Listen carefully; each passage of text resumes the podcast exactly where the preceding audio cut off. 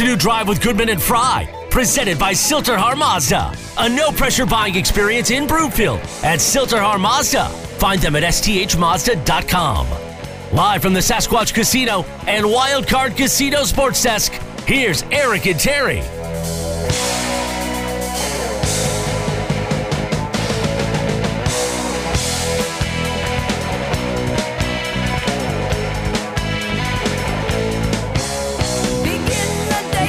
Back, Afternoon Drive. Goodman Fry. Watch us, milehighsports.com. You can reach us. Rocky Mountain Forest Products Twitter feed at T Fry at Eric Goodman. If you're looking for wholesale lumber to the public, go to rmfp.com. In the meantime, I want to talk about Rocky Mountain Eurosport in Denver and in Parker. It is a great buying experience. I was down there and I got to tell you, it's like a concierge service. They treat you so well down there.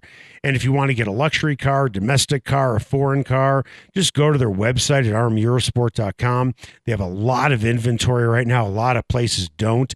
They do. Uh, they have all makes and models for what you want, great finance options, and they service their cars as well, their trucks or their SUVs. So it really is one stop shopping. Go find them in Denver or Parker. Time now for the lead. The lead is presented by Smokin' Dave's Barbecue and Brew, Colorado's best barbecue since 2007. Get some tonight in Denver, Longmont, Lyons, and Estes Park. All right, let's go out to the hotline. I want to bring in our Broncos insider, Cody Roark. You can catch his stuff on milehighsports.com. How are you, Cody? Oh, I'm good, Eric. You know, the cloud cover today at practice was nice. I know you and I were chatting about that, but uh, you know, the Broncos offense getting things rolling a little bit more crisper today than they did yesterday, and the defense continuing to shine. But we're just waiting for next week because that's when the pads start popping. Well, I'll tell you right now, for as good as that offense looked today, they cannot avoid Justin Simmons because he seems to be all over the place. Oh my goodness! So he had that one play in coverage downfield with Kareem Jackson against Jerry Jeudy. I mean, the ball placement that Russell Wilson had, it was it was probably about 35, 40 yards downfield if Justin Simmons was even a half yard behind Jeudy, that might have been completed, and he just came in, got gets his hand on it. He's been fun to watch, and you know his counterpart too on the other side, and Patrick Surtain. Their secondary, they might be a real problem for opposing teams this upcoming season. Well, it was interesting to me that Nathaniel Hackett just jumped on it in the press conference. He was asked about it, but he jumped on it about Simmons' play on that breakup. That was awesome, he said and then he he talked about have, even remembering seeing him over the last three years and what in his mind is a great player. Yeah, I mean, spot on there. You know, one thing with Justin, he's continued to grow year in and year out. We actually had a chance to chat with him briefly after practice, and you know, I even asked him about the DB room and, and really just going up against guys like Courtland Sutton, Tim Patrick, and Jerry Jeudy because they're going to have some tough tests this upcoming season. I mean, week one, DK Metcalf, Tyler Lockett, that's going to be a challenge for the secondary, but they feel very confident. The work that they're getting every day against uh, Jeudy, Patrick, and Sutton is making them better, and they believe that they're making those guys better as well. It kind of goes back to the 2015 mantra we saw in the Broncos weight room: iron sharpens iron, and you know they're really drawing the best out of each other and competing. But Justin had told me.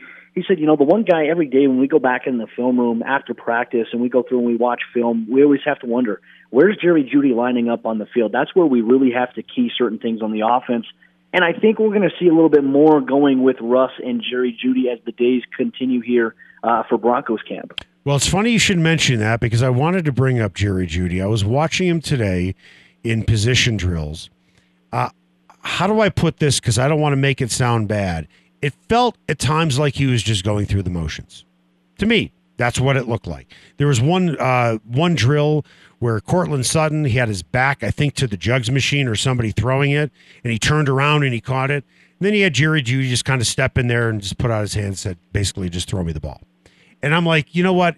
Watch what Courtland Sutton's doing. Watch what Tim Patrick is doing. These guys are not only terrific players, but they are leaders as well. And I know Jeudy caught that pass right off the hop for about 30 yards. But Jeudy strikes me as a guy kind of like Garett Bolles, who needs a pat on the back instead of a kick in the ass. And when I listened to Hackett today, praise Jeudy. and then we listened to Wilson yesterday, praise Jeudy. I'm wondering if that's kind of intentional a little bit, but I'll take it a step further. I think that Wilson looks at Sutton as his DK Metcalf. I think that I think that with Tim Patrick, he is absolutely uh, a safety valve at worst. But I know it's only two days, and I get that. But Jerry Jeudy feels like the third option out there. Yeah, and, and that's one thing too. I think that's a great storyline to try to follow throughout the rest of the camp, especially as things acclimate a little bit more, especially next week leading up to the first preseason game. And I think for Jerry is uh, how often he's split. I mean, they're not just putting him inside; they're moving him to the outside as well. He's getting reps out there, and I, I think for Jeudy, there's definitely one thing to it. And certainly as a player, you know, I think every player keeps in mind, you know, uh, what media writes in newspapers, headlines. They see that. But I think for Jeudy, it, it's got to be a chip on his shoulder. You got to come out there every single day and practice, carry that with you, and just continue to work and improve. I've seen certain things with Jerry as well in terms of when he's running a route. Sometimes he's getting open so easily that he's looking to get upfield before he has the Yep. ball in his hands. I think sometimes Yep. that's where we see some of the drops come in. If he can piece it all together, he can be super special for this offense. But you know that also could be a strategy like you alluded to. Nathaniel Hackett, Russell Wilson praising him and, and giving him maybe a little bit of a push that he needs. Because I imagine they had different conversations inside the locker room, away from the field, where no one can read into it. But uh, I mean, the Broncos will be very successful this season if they can really get Jerry Jeudy and Russell Wilson clicking together, and if Jeudy can find a way to shake off a lot of the other stuff that's been bothering him throughout the first couple of years of his career. He could take off this year, and I think the Broncos are really hoping he can do that. Here's the thing that I like about Patrick and Courtland Sutton. They have both fought through adversity in their careers. Patrick going through college and then trying to get into the pros. He is as calloused and as mentally tough as you can imagine. And you know exactly what I'm talking about. Courtland Sutton coming off a coming off a torn ACL and he looks really good right now. I just don't know where Jerry Jeudy has truly faced adversity in his career. He's always been the best guy, generally speaking, on the field. He kind of reminds me of an AAU basketball player who's always the best guy on the floor and just stands in one spot on the floor, waits for the ball to come to him, and throws up a jump shot and usually gets it in AAU basketball. But once he gets to the pros, he's got to move his feet. He's got to do other things in order to get open. And if you're wondering who that scouting report is, I'm talking about Michael Porter Jr.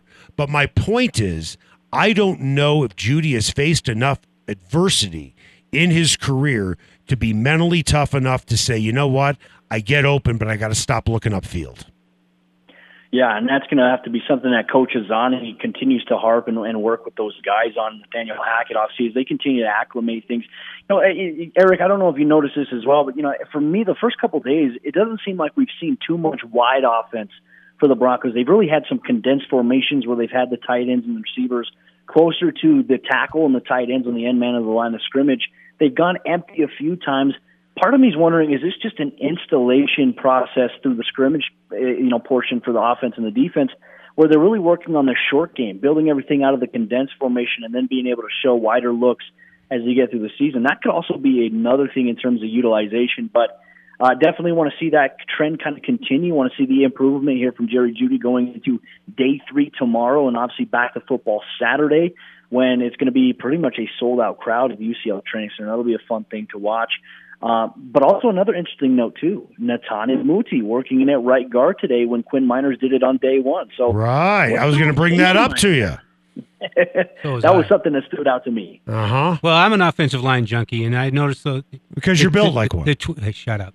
The tweak. Shut up. Are we at that point of our relationship? Yes, you can I tell can me to say shut up? Yes, I can. Wow, that hurts my feelings. That's Cody, you see what I have to deal with every day?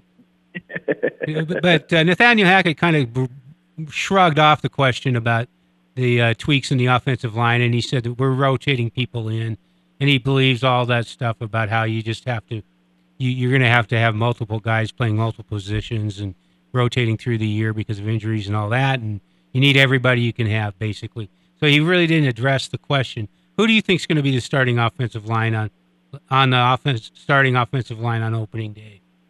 Ooh, that's a great question. I think left tackle Garett Bolles. Like I said, I'm going to stick with my guns on a bold prediction. I think left guard will be Billy Turner. I think center will be Cushenberry. And then at right guard, I think it'll be uh, Quinn Meinerz there, and then right tackle Calvin Anderson. That would be my projection there. Uh, but then again, it could change. But I do feel a lot more confident. Like going into this upcoming season, I think that the Broncos have better line depth behind any potential starter than they did last year. That kind of gives me a little bit more comfort. But then again, it is early in the process. We haven't seen the pads come on yet. What is that going to look like next week when they actually have pads and they have to block guys like Dre'Mont Jones, who just looks really good without pads, and DJ Jones as well? It's going to be a, it's going to be a real test for the offensive line, but I'm excited to see that battle play out. And on that, they also talked about, and uh, Garett Bolles even addressed it, the idea of the outside zone blocking scheme.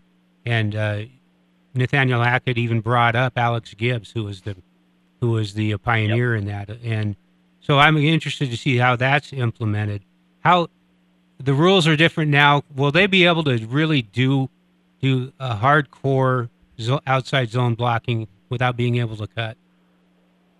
Uh, I I think so, and I think that's where the athleticism piece comes in because a lot of it will be stepping down one direction and then being able to move back the other direction, mm-hmm. showing that uh, kind of misdirection to get the linebackers to commit to one side, and that's where really the play action will come in handy. That's what we saw with Mike Shanahan's system, and as you mentioned with Alex Gibbs, what he was able to do with that line with Terrell Davis. I mean, it was their bread and butter, and kind of revolutionized a little bit of the game. It was hard to stop. It was and downhill. Trying to figure out what type of defense can you play against an offense like that that can run the ball effectively with athletic linemen, and then all of a sudden beat you downfield off the play action with guys like Rod Smith coming open free. I mean, that right there, I think, is something that the Broncos are trying to get back to. And I remember Nathaniel Hackett said it in his introductory press conference.